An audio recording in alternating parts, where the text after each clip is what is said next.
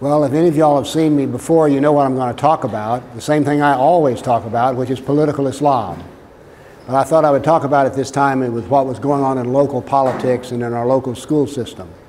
For those of you who don't know me, you're looking at one of America's most famous, actually, at one time I was in the top 10 of racist, hater, bigot Islamophobes in America. So,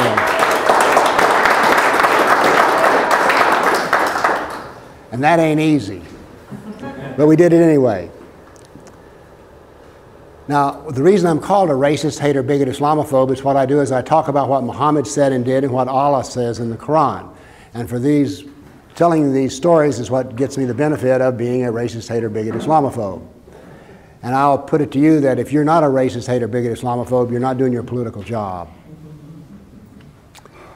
Well, local politics. Recently, when Ray asked me to talk, I said, I don't know what I want to talk about. So what I decided to talk about was the first thing that popped up in front of me, which was we had another multicultural moment in the schools and education, which was the Meigs School went to the 12th Avenue Mosque to receive their dose of moderate Islam.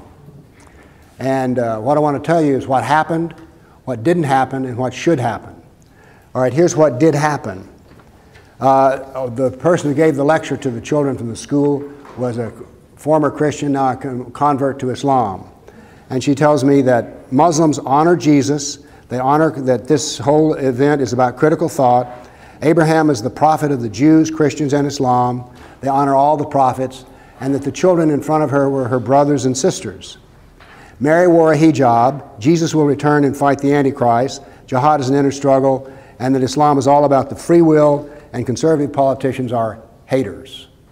So you didn't know but you were being talked about down at the 12th Avenue Mosque. So this is what happened. Now, what is wrong with this? I don't mind somebody standing there and saying this, but here's what did not happen. No one stood up and was able to ask her any questions or tell her, You call us your brothers and sisters, and yet there are 12 verses in the Quran which say that a kafir, a non Muslim, is never the friend of a Muslim. How does this work out? So, this is the kind of question that should be asked if this were all about critical thinking and critical learning.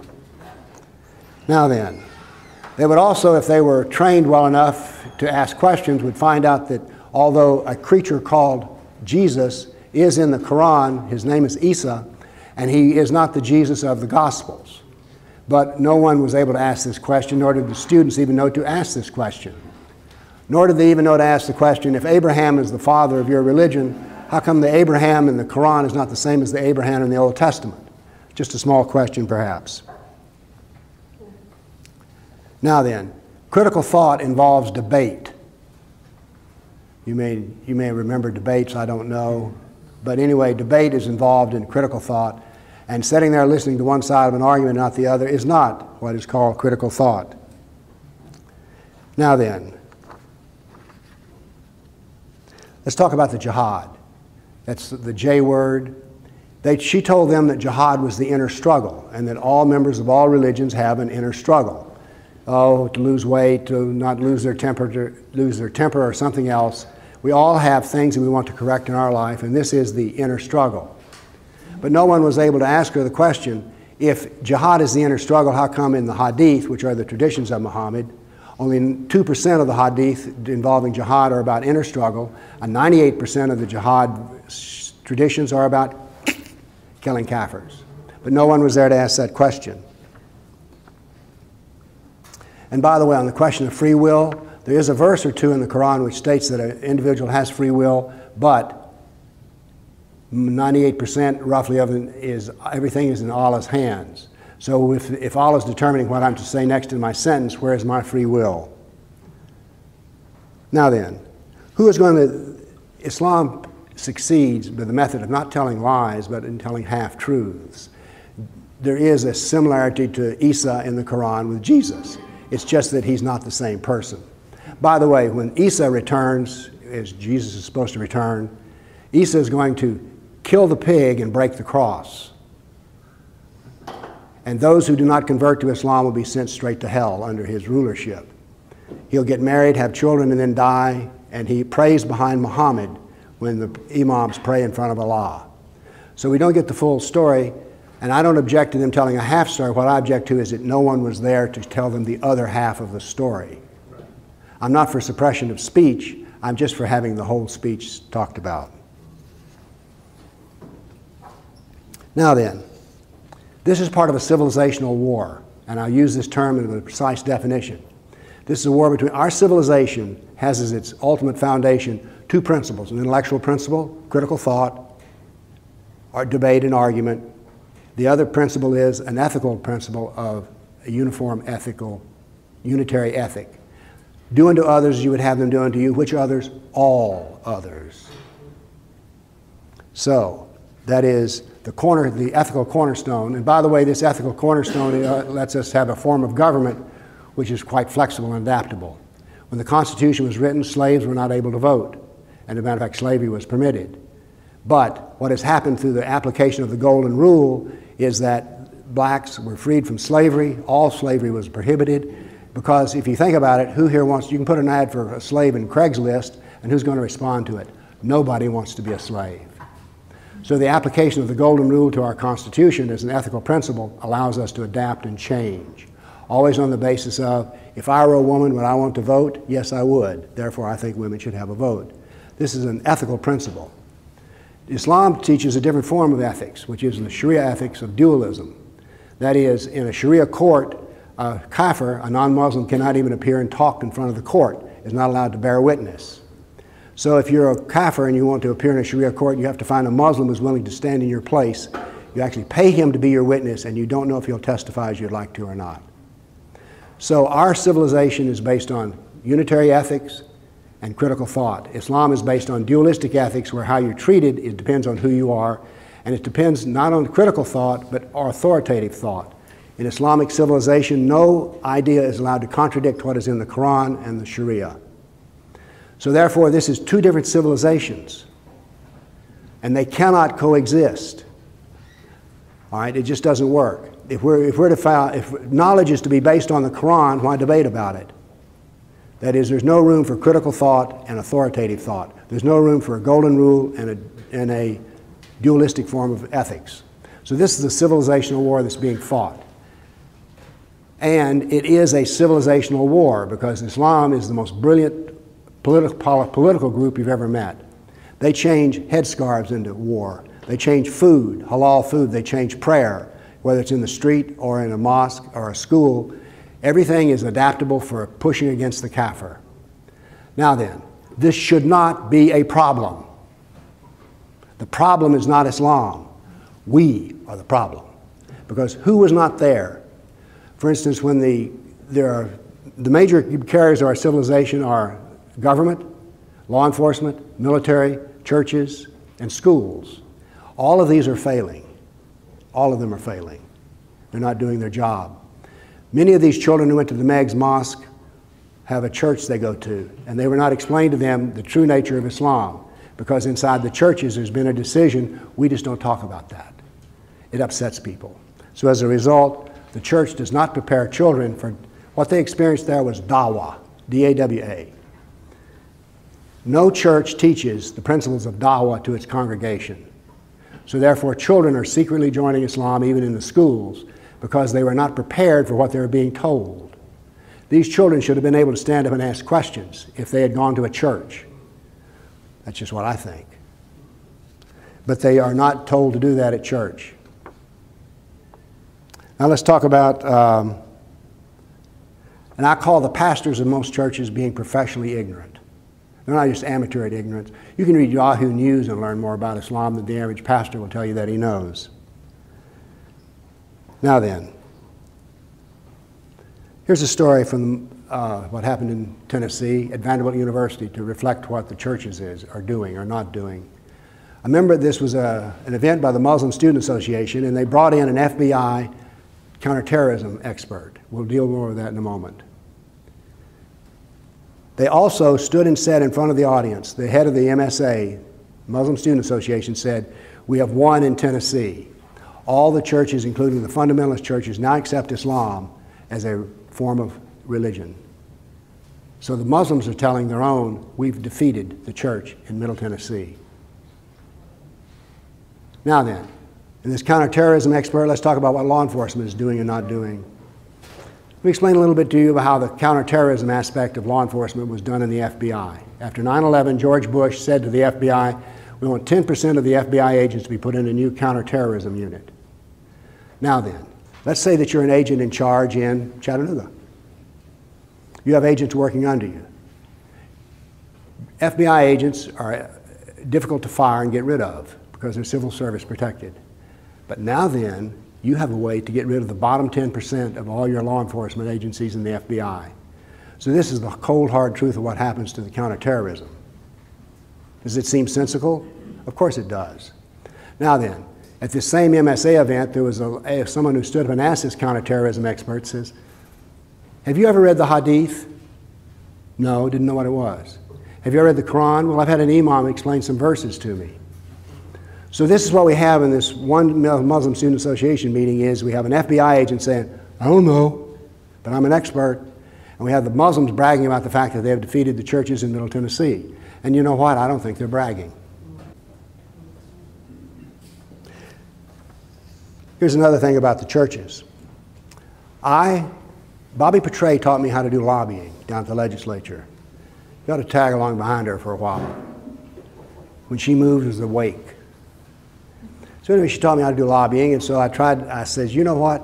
I want a resolution to come out of the Tennessee legislature condemning the persecution of Christians in Islamic countries.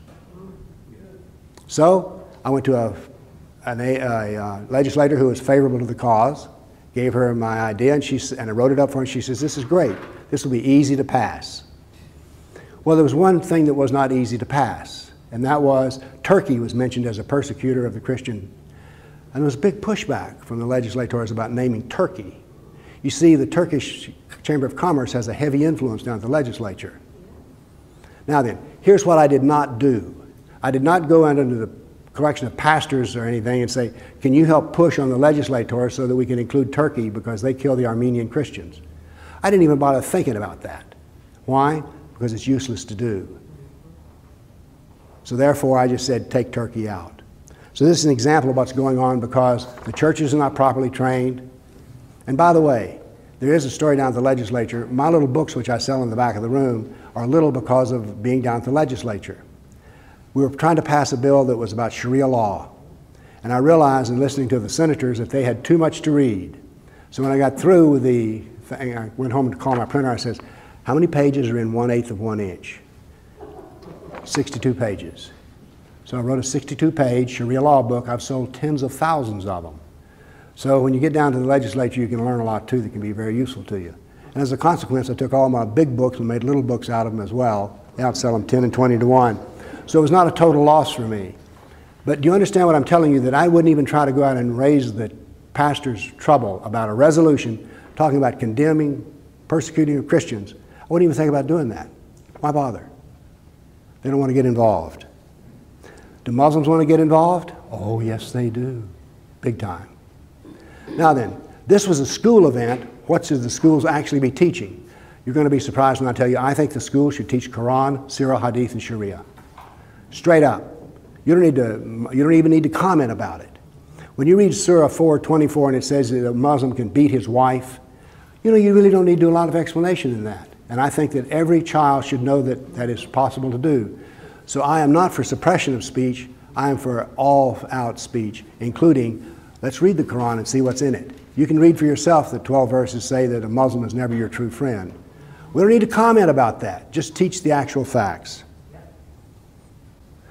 60 million Christians have died, and yet when you go to a church school, you won't learn anything about it. And by the way, it's true to my knowledge of all church schools. Speaking of schools, I did a little research project for a senator. And my research project was to find out how Islam was being teached, teached, I can do better than that, It was being taught in our school system. I was surprised at the insolence and arrogance of the universities in dealing with a senator. They were like, What do you want this catalog for? Who's doing this? Why should we give you one? Who is this? This was a senator. So when the, the gentleman who was here earlier, I don't see him now, when he talks about the fact that UT is not under the control of the legislature, it is not. To my knowledge, no one is controlling our state universities. Think about that. And I think that is our own problem as well.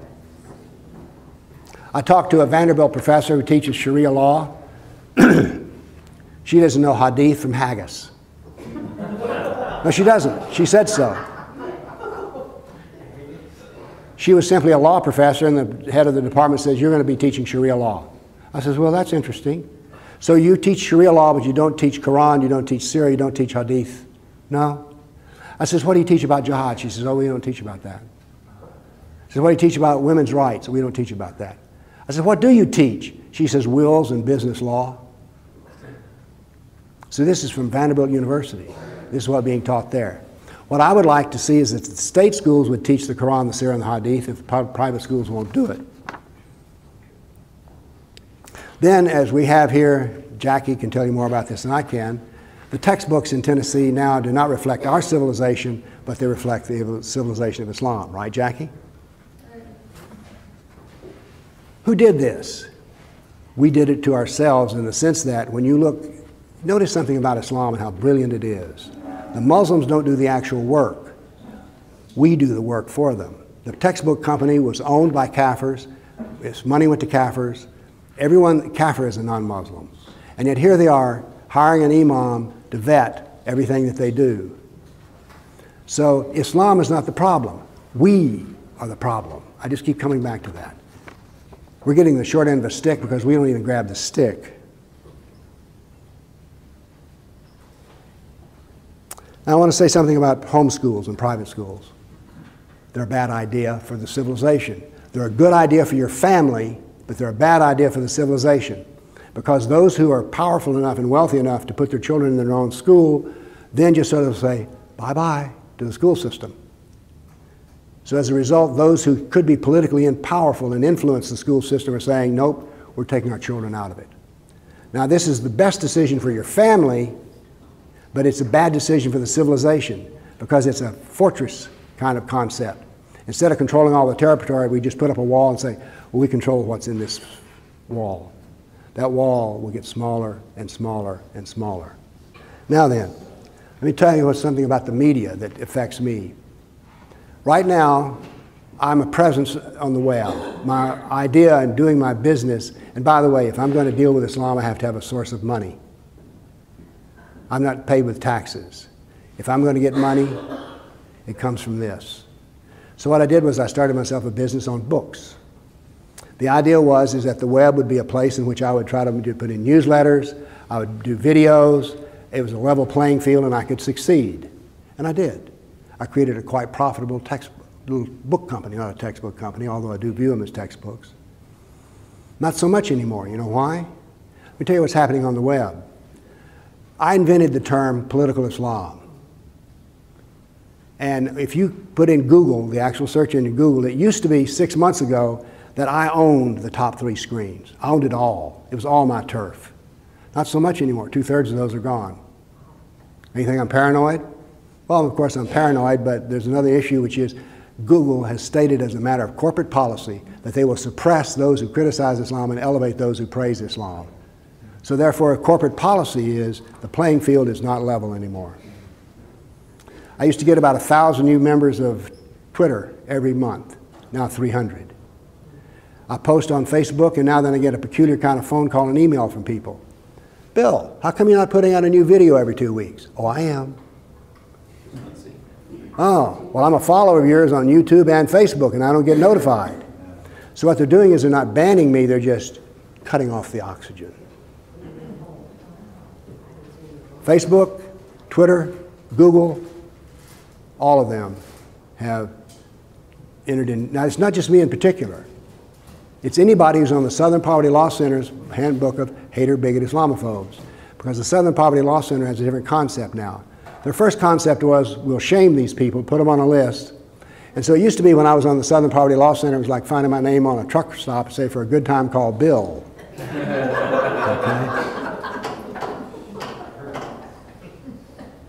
Yeah, yeah, yeah. But now then, the Southern Poverty Law Center has a new idea. Let's drive these bigots out of business. And so they've gone to the uh, Silicon Valley megatrons, mega, me, mega manias, and they've said, Let's put these guys out of business. So I'm not the only one who's getting bad calls on the web. So as a result, I now have to look at another way of selling my books. Let's talk about the military. Jim and I mentioned the dirty word in the military now, because the military is supposed to defend us, right? The dirty word, McMaster.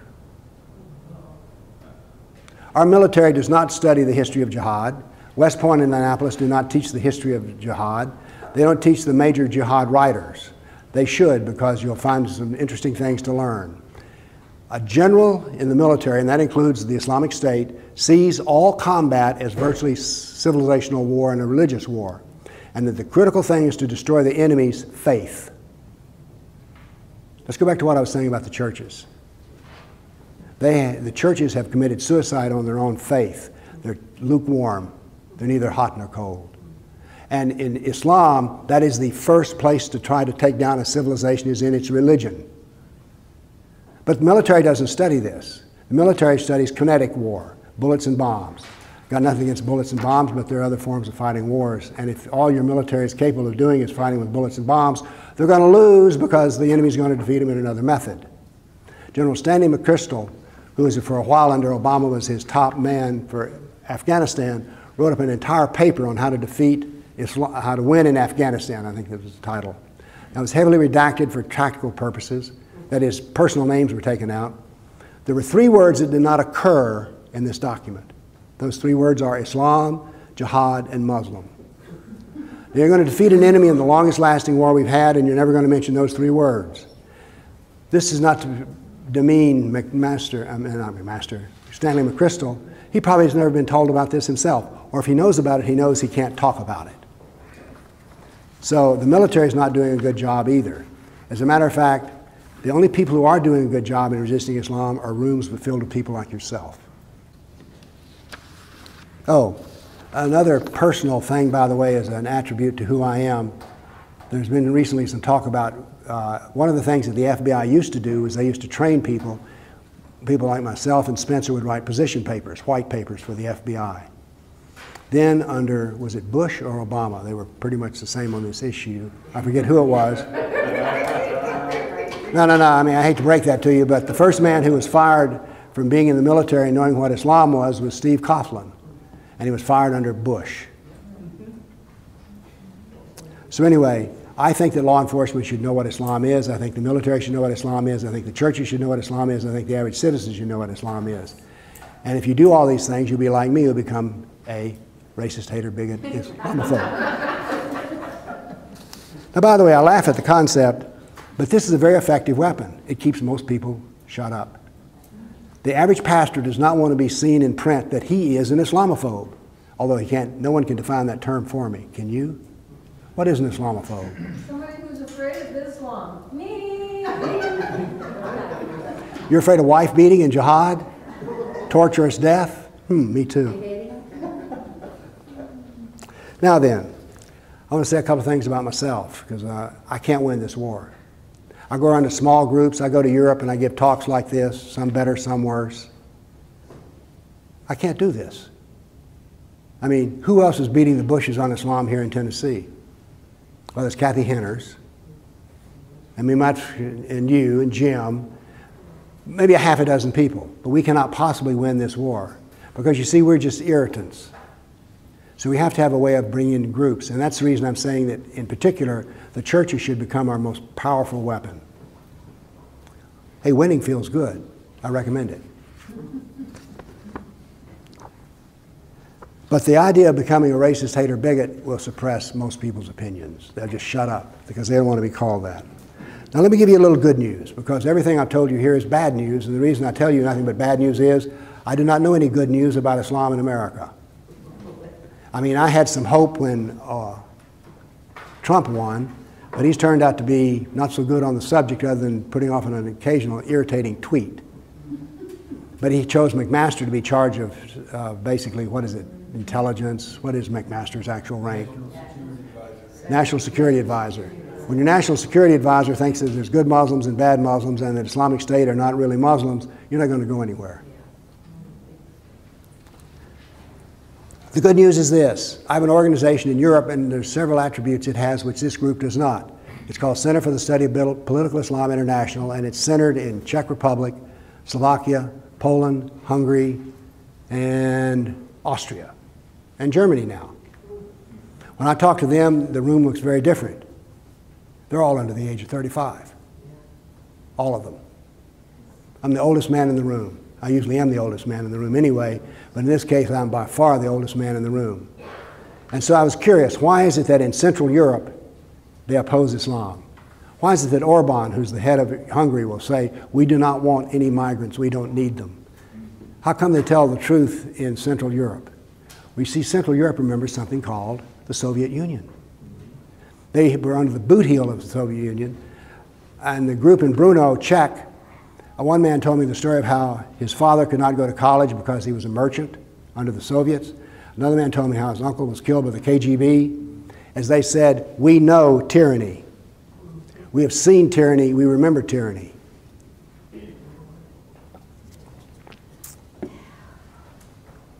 And Islam is tyranny with a God. So there is hope. What's happening is, is they're translating my books into foreign, uh, my books like Sharia law for non-Muslims been translated into 20 languages now. They're being translated, and also we have influence there with political parties. Not fringe elements like this meeting at a fairground, but meeting in legislative plazas. I gave a talk to the AFD, which is the, now the third ranking party in Germany, to their executive committee, and the title of the talk was Using Proper Language.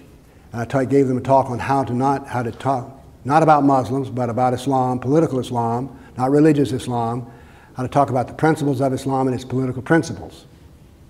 When the talk was over, one of the members came up and said to me, I can now see after your talk we will never defeat Islam using our methods, and that the only method will work are yours. Now, this isn't a personal attaboy, it's just that I was the first person to ever talk to him and knew anything about Islam and using the proper words. So, there are freedom parties now which are rising in Europe, in France, Germany, Austria, Poland, Czech Republic, Slovakia, and Romania. So, what I'm saying is, in Europe, it's different because there the threat is, ah! It is in your face. It is interesting to walk along and see a bunch of women pushing strollers with a black bag on. It's demoralizing. And now then, Austria has made it illegal to wear the niqab. So we find that where people are closer to the edge, work is being done. And so I think what's happening in America is like, huh, they're, they're not here yet. Okay, I'll tend to that later. I'm going on a diet after Christmas. I'm going to start smoking. I'm going to stop smoking in the fall. So our dealing with Islam has this quality to it now.